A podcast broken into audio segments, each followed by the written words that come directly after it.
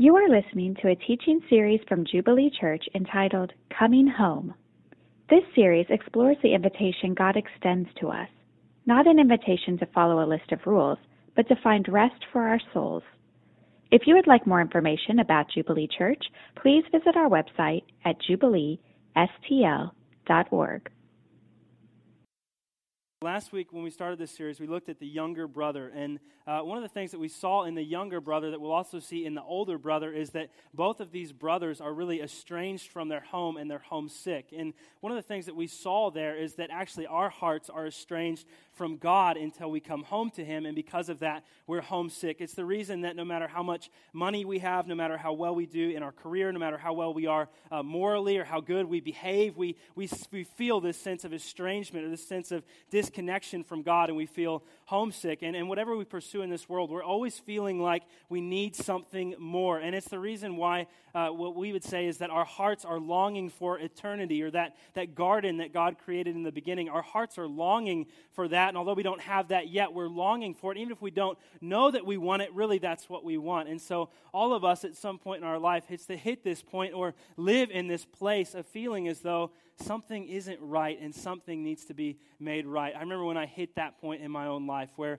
it just felt like there was this black hole inside of me, and I thought to myself, there has to be more to life than this. And that's the feeling of being homesick. If you've ever asked that question in your life, if you've ever felt as though there must be something more to life than this, then that for you is that you really have been homesick and there's been something more for you. And if the reality is that all of us have gone astray, that all of us are estranged, whether through wild living or through active obedience, if we're estranged from our Father in heaven, the question for us is how do we get back home? How do we get back home to a right relationship with God? How do we get back home to where we don't feel this sense of what is missing and what am I lacking and what do I need, but we feel this sense of I'm completely and totally satisfied in my Father? How do we get back to that place. And in this story, the younger son was alienated from home because he loved the father's things more than he loved the father himself. And what we see in this story is that the older son also loved the father's things more than he loved the father himself. And you and I, we're alienated from our home because we love the father's things more than we love the father himself. And, and if we're ever going to get back home, we have to first come to this place that the younger son came to, where he came to his senses, or he realized, he snapped into reality and said, oh my gosh, my way didn't work. What I was doing and the way that I thought I could go about life and kind of accomplishing and achieving and getting what I want really isn't the best answer. And if we're ever going to come back to our home in heaven, we have to come first to this place. And each and every one of us, isn't something that anyone can do for us, it's something we must do for ourselves. We must come back to this place of realizing my way doesn't work. My way only leads to emptiness. My way only leads to pain. My way only leads to me hurting my relationship with my Father and me hurting my relationship with other people. And so we humble ourselves and we come back to our Father and we say, Father, we need you to bring us back. And this younger son, what's beautiful about this story is he comes home and his father welcomes him back with open arms. His father runs to him and puts a ring on his. I don't have my wedding ring on this morning. I, am a little too fat, and so it uh, doesn't fit anymore. But uh, he puts a ring on his finger, you know, and I wish I had a ring on my finger, but I need to lose a few first. So this younger son gets a ring on his finger and a robe on his back and shoes for his feet and a, a, fattened calf for him. And this father says, My son was lost, but now he's found. And he was dead, but now he's alive. And he was gone, but now he's home. And that's what happens if you're a younger son this morning and you come back to God. That's how God responds to you. And that's the first act of the story. But the second act of the story is that there's another son. And, and, and, this story is called the story of the prodigal son, or the story of the, the, the, lost son, is what some others would call it. But upon looking at this story, you, you, you might think on first glance that it's the younger son who's lost.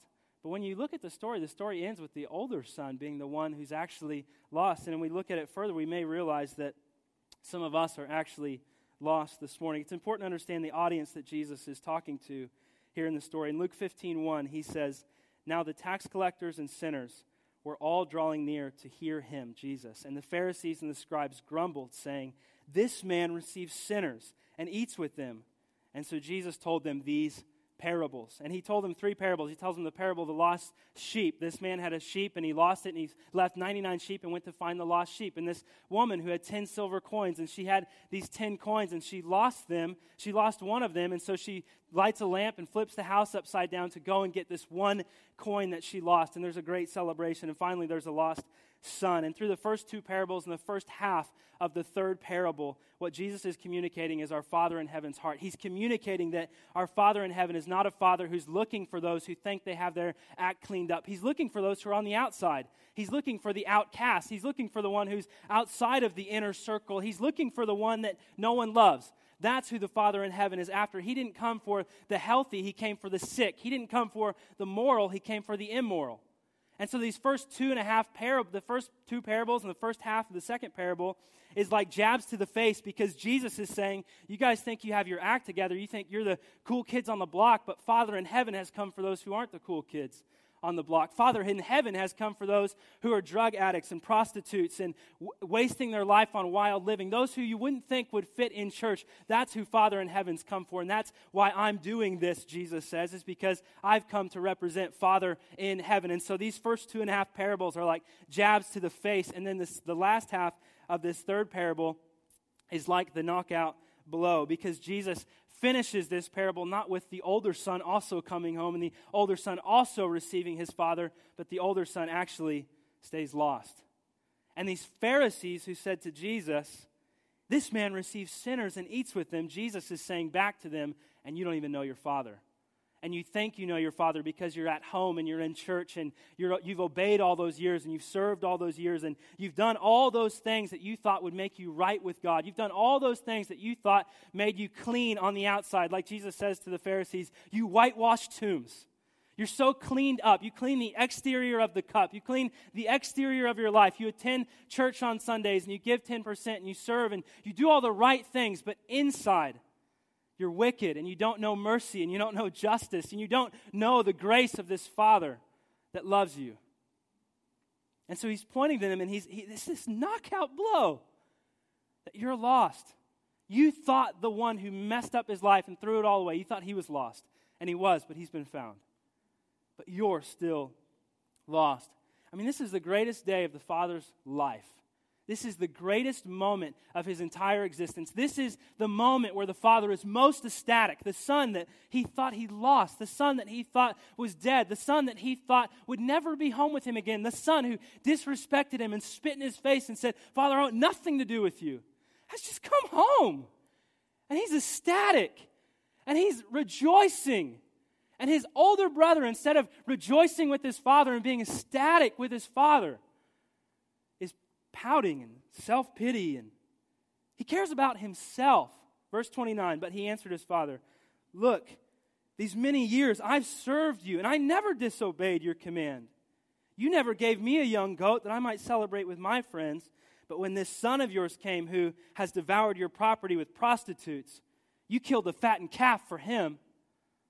You see what the younger son, the older son, brother's doing? He's throwing a little hissy fit. He's peeved because although the younger brother did all the bad things and he did all the good things, the younger brother gets the fattened calf and he gets a party and the father's rejoicing. But the older brother just gets to be at home with father and he doesn't get a party and a calf and he didn't get a goat. I wanted a goat. But he doesn't get a goat. And he's, he's throwing a fit. And his father, is so stoked about the younger brother. But what this shows us is the older brother never really cared about his father in the first place either. Last week we talked about the younger brother not caring about the father in the first place. He just wanted the father's stuff, which is why he said, Daddy, give me my inheritance. I'm out of here. I don't care about you. I just want what you have to give me.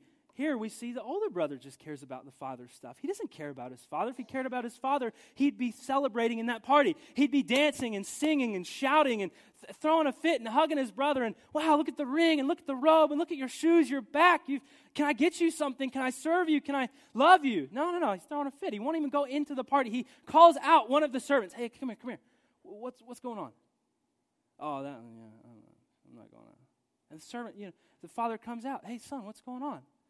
He throws this big hissy fit. See, the younger brother, his lostness shows up in his immorality. The older brother's lostness shows up in his self righteousness and his self justification.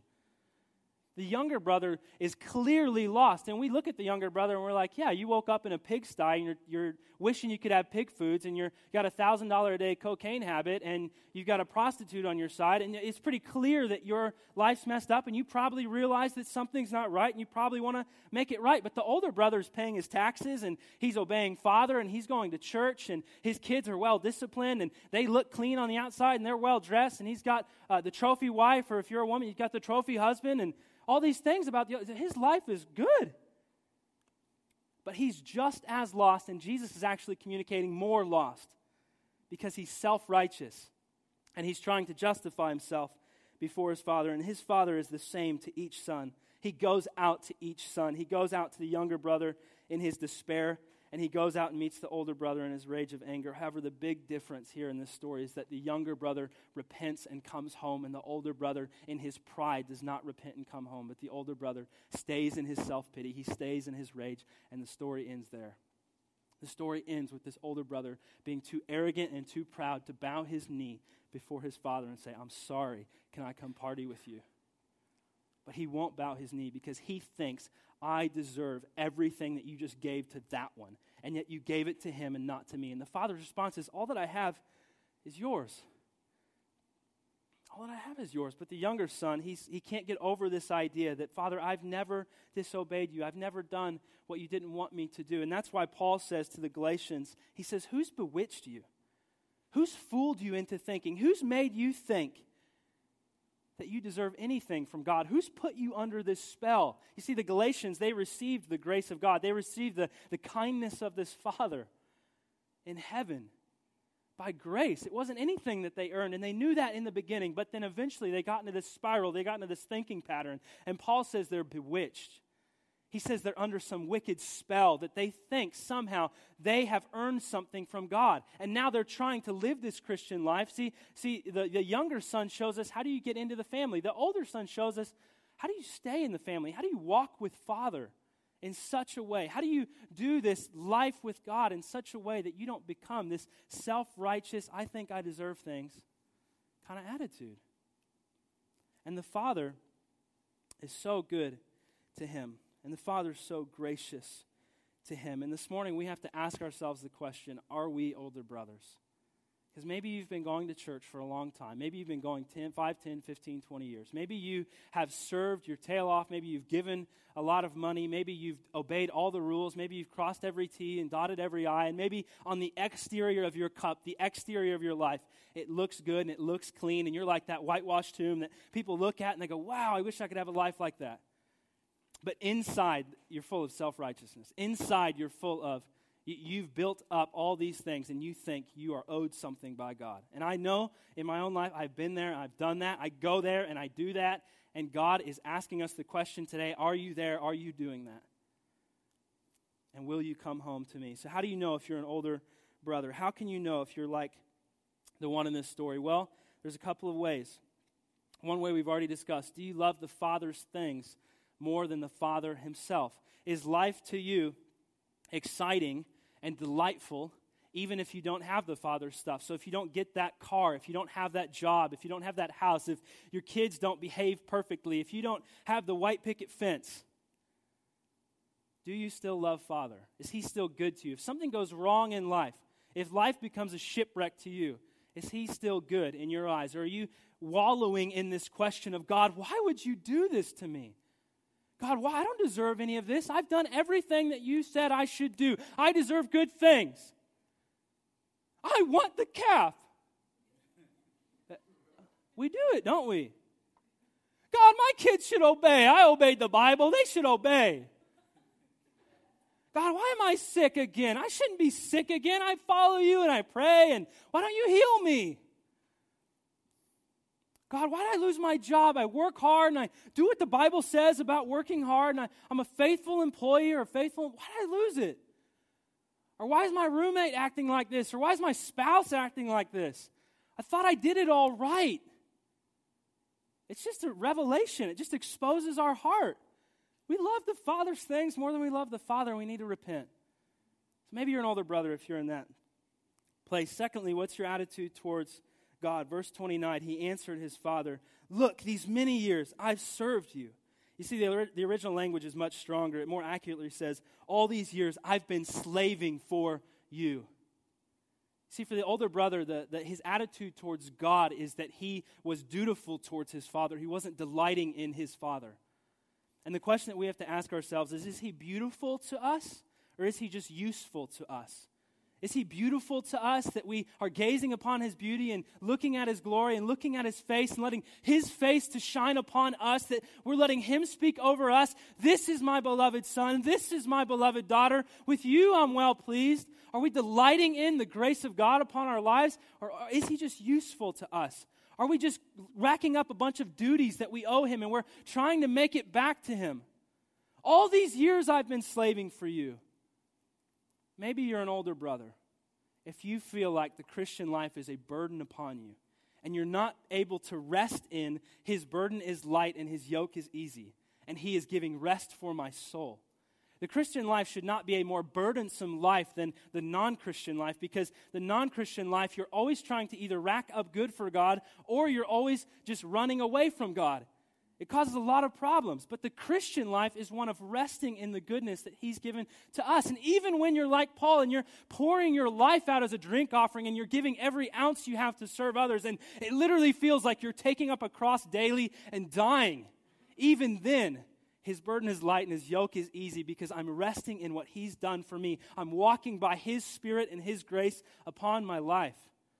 And so, if it's become dutiful or it's become a burden, or it's, if you're hearing yourself saying, I have to go to church this morning, or I have to serve in J Kids, or I have to play on the band, or I have to go to community group, or I have to read my Bible, or I have to pray, you might have slipped into an older brother mindset. You might just be like the one in the story because you've been slaving for him and not delighting in him. You know, worship really helps us with this because it lifts our eyes to the one who's greater than us. It lifts our eyes to that rock, as David says, that he would set me upon that rock which is higher than I am. It lifts our eyes to see the beauty and the wonder of what he's done for me. Maybe you've been dutifully slaving after him. And also, can you celebrate with the Father? Are you more excited about the new car or the new promotion or the new relationship. He's so cute. Or are you, are you more excited about, I know, I said it. I'm sorry. Are you more excited about the things you're getting? Are you more excited about how good you're doing in your Christian life? Oh, I read my Bible for four days in a row. you wouldn't believe how much I prayed last night. I'm feeling so good. Woo! That's great if you're getting filled. But if you're feeling awesome about it because, oh, I did some great stuff for God, you're, you could be slipping into this thing. Just be careful, is all I'm saying. You could be slipping into this, and, you, and you're not, you're celebrating your good works and not celebrating the work of God because that's what the older brother was doing. He's celebrating and recounting to the father all these things that I've done. But there's this whole party going on with a fattened calf and all this excitement and dancing, and he can't get in on that because he can't stop thinking about himself. Are you rejoicing with God, or is your Christian life look more just like working harder and a list of do's and don'ts and what I deserve? Or am I able to jump into the party and celebrate with my Father in heaven? What do we do if we realize we are an older brother. Well, like the younger brothers, older brothers need the same exact thing. Younger brothers, we said, he came to his senses and he came back to his father. Older brothers need the same thing. need to come to our senses and we need to come back to our father. We need to realize I'm an older brother. I've been living in this place. I haven't been delighting in his grace. And then run back to our Father in heaven who gives us grace and mercy. Maybe you've been in church, like I said, 5, 10, 15, 20 years and you're feeling this pride rise up. You know what I'm talking about? You're feeling this pride of, I don't know if I can confess this to someone else. I don't know if I can tell someone else that I'm in this place because I should be way more mature than this. That is a frightening thought. Because we all need grace. We all need help. We all need to obey the Bible, which says, confess your sins to one another and you'll be healed. So, what do we do? We come running to his throne of grace. We come running humbly. God says that he opposes the proud, but he gives grace to the humble. We come running humbly and we bow our knee and we say, Father, I'm so sorry I've been an older son. And we repent or we turn away from being an older son and we turn towards a life flooded by his grace and mercy. And we ask Jesus, we don't just turn to him that we would receive grace again, but we ask him that he would give us the Father's heart. Because this story, in Luke 15, Jesus tells three parables. I want to look back at them just one more time. Because the bigger story of what we're looking at is, is not just for our personal lives, but us having the Father's heart so that we can go and be gooder, better older brothers than we are. The first story, a lost sheep. A man is tending a flock of a hundred sheep. One goes astray, and he leaves the 99 behind to go and get the one. When he gets the one, he brings it back, and everyone celebrates. Right? So something's lost, it gets found, everyone celebrates. Second story, lost coin. Woman has 10 silver coins. She loses one, lights a lamp, searches the house. She finds the coin, brings it back, everyone celebrates. Third story, lost son. Son goes away. Who goes and looks? No one. Comes back, celebrates, but there's a son who isn't celebrating. There's two gaps in the story. One person isn't celebrating, one person didn't go and look. It's a startling it's a startling thing when you see it that first two stories people go out and look. Last story, no one goes to look. Well, who should have been the one to go and look?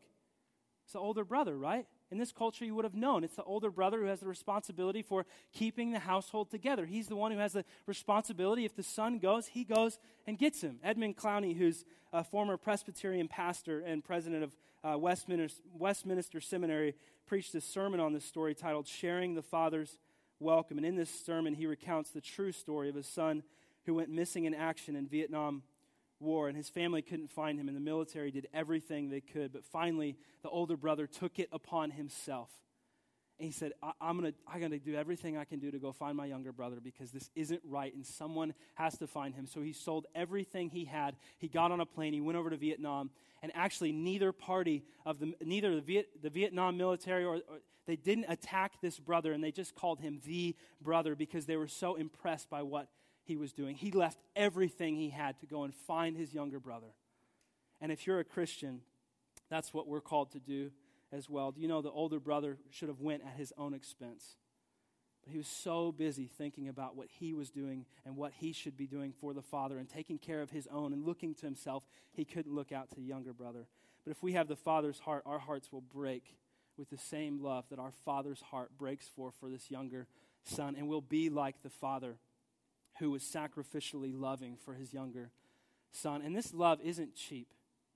To go get a younger son, it, it's not that it's just a free ride. It's not that it's just this exciting thing that we get to go and do.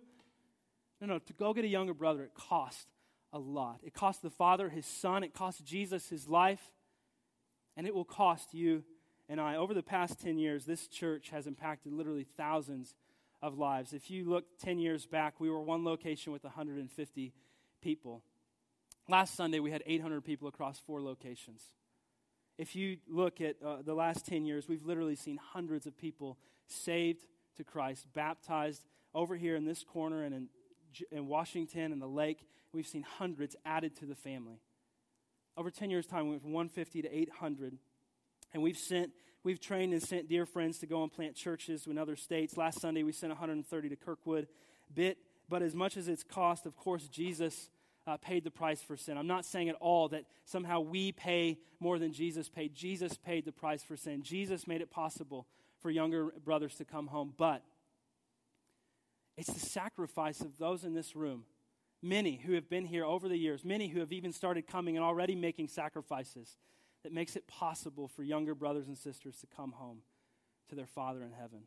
It doesn't come free for us. Like Paul said, he said, I'm filling up what was lacking in the suffering of Christ.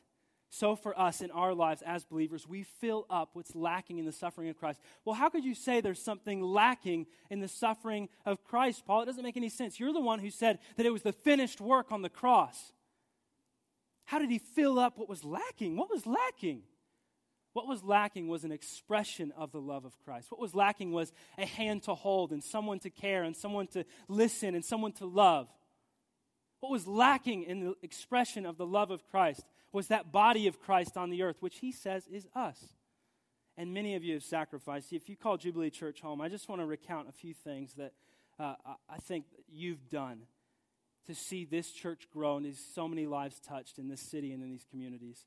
You've paid a dear price for this church to be where it's at. You've served countless hours. You've given huge sums of money. Over the past three years, in addition to regular tithes and offerings, you've helped raise over $150,000 to launch New Gospel Outpost to find more younger brothers. You've encouraged and cared for so many. I know so many of you. You've cooked meals, you've made hospital visits, you've carried burdens, you've loved and you've loved and you've loved and you've loved and you've loved and it's cost you. You've given away your leaders. You've invested in people and then you've sent them off, which is hard to do. You've sacrificed vacations. You've sacrificed job promotions. You've sacrificed your weekends. You've sacrificed your late nights. You've taken that phone call when someone calls and says, I'm in the hospital. You've taken that phone call when someone calls and says, I need someone to talk to. You've woken up early to make sure that things would happen here on Sunday. You've woken up early to go and care for someone. You've brought meals to the hospital. You've prayed and prayed and prayed, and you've labored as though it was your own problems because you cared about those whom you were loving. You've prioritized the advance of his kingdom and the building of his church over the advance and the building of your own life. And for that, I want to thank you. I just want to honor what's been happening in this church because it hasn't been happening by a mistake. It's been happening by people who said, I'm going to give my life to see the kingdom of God advance and the love of this Father go out and out and out and out. And we felt it. Last Sunday, we felt it. Last Sunday, there were so many empty chairs in this room, it was a little sad. You might have looked out and been like, man, where did the people go? Did the rapture happen? Like, did I. Did I miss it? Like, Jesus, I'm here. I want it. Take me. Maybe, maybe you did. You, you're going to feel it too because a third of the people who carried the ministry of this local church just left. And so a third of that ministry is either going to go away or it's going to fall upon the shoulders of people in this room. You, you felt it when you just served your fourth Sunday in a row in J Kids and you know next Sunday I'm probably going to have to hop in again. You felt it if you were the person who came in this morning and you opened this building at 5 a.m. to make sure the air conditioning were on, we weren't all in here sweating. Not as bad this week, last week, really needed it. You felt it when before there were five people every Sunday coming up and saying, Hey, how are you? Great to meet you. Hey, how are you? How's your day? How's your week? And now no one's coming up to you. And you're looking around, you're thinking, oh, I don't know that person, I don't know that person, I don't know that person. And I could go say hi and I could go ask him, but yeah, you know, I'm kind of the new kid on the block. No, no, you're going to feel it because that's what's going to have to happen. We're all going to have to take on the ownership of this. We're all going to have to step in and say, Oh, God, would you do it again? And it's a blessing, but it's going to cost us. Does it cost us to be a reproducing church? Does it cost us to always be sending out more so that more and more could come home? To our Father in heaven? Absolutely. Yes, it cost us, but it's worth it, isn't it? It's worth every single ounce of energy. It's worth every single dollar. It's worth every single hour. It's worth every single crying baby. It's worth it all because there are men and women who still need to hear this amazing gospel of grace. And you might think, you know, we're in the Midwest and everyone's heard the gospel of grace. And if people just get their butts in church, they'd be fine. No, no, no, it's not true. I was 17 years old. I never once heard the gospel of grace. Had I heard about Jesus? Had I heard he died for your sins? Yeah, I heard some of that stuff. I had never heard the gospel of grace. I had, my, either I heard it and I didn't hear it, you know what I'm saying? Like my ears hadn't been open, or I really had never heard it.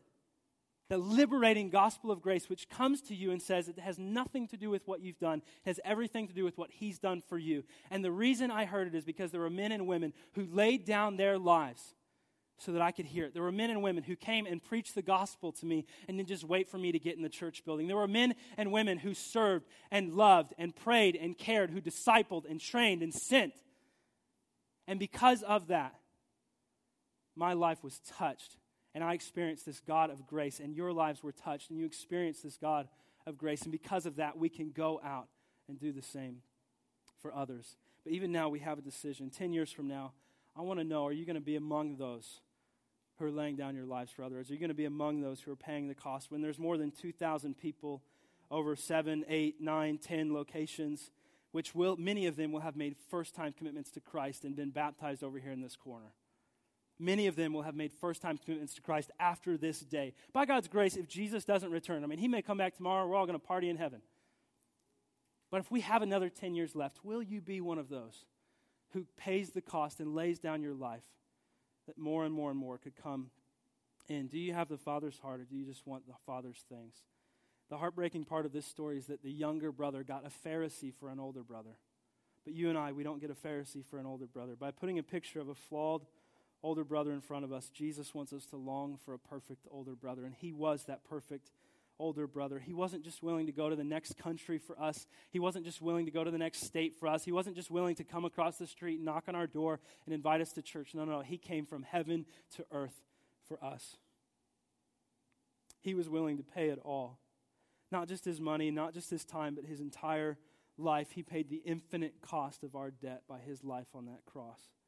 And we get a robe of dignity because he was stripped naked of his. We get his acceptance and his love because he became an outcast. We get the cup of eternal joy because he drank the cup of eternal wrath. He's the one who's paid the price. Will we pay the price? Yes, we'll pay the price. And I hope this morning that you come to this place of saying, I'm going to pay the price. But greater than anything we would ever pay, greater than any sufferings we would fill up which are lacking in him, he has suffered, he has died, he has given his life that we could have life in him.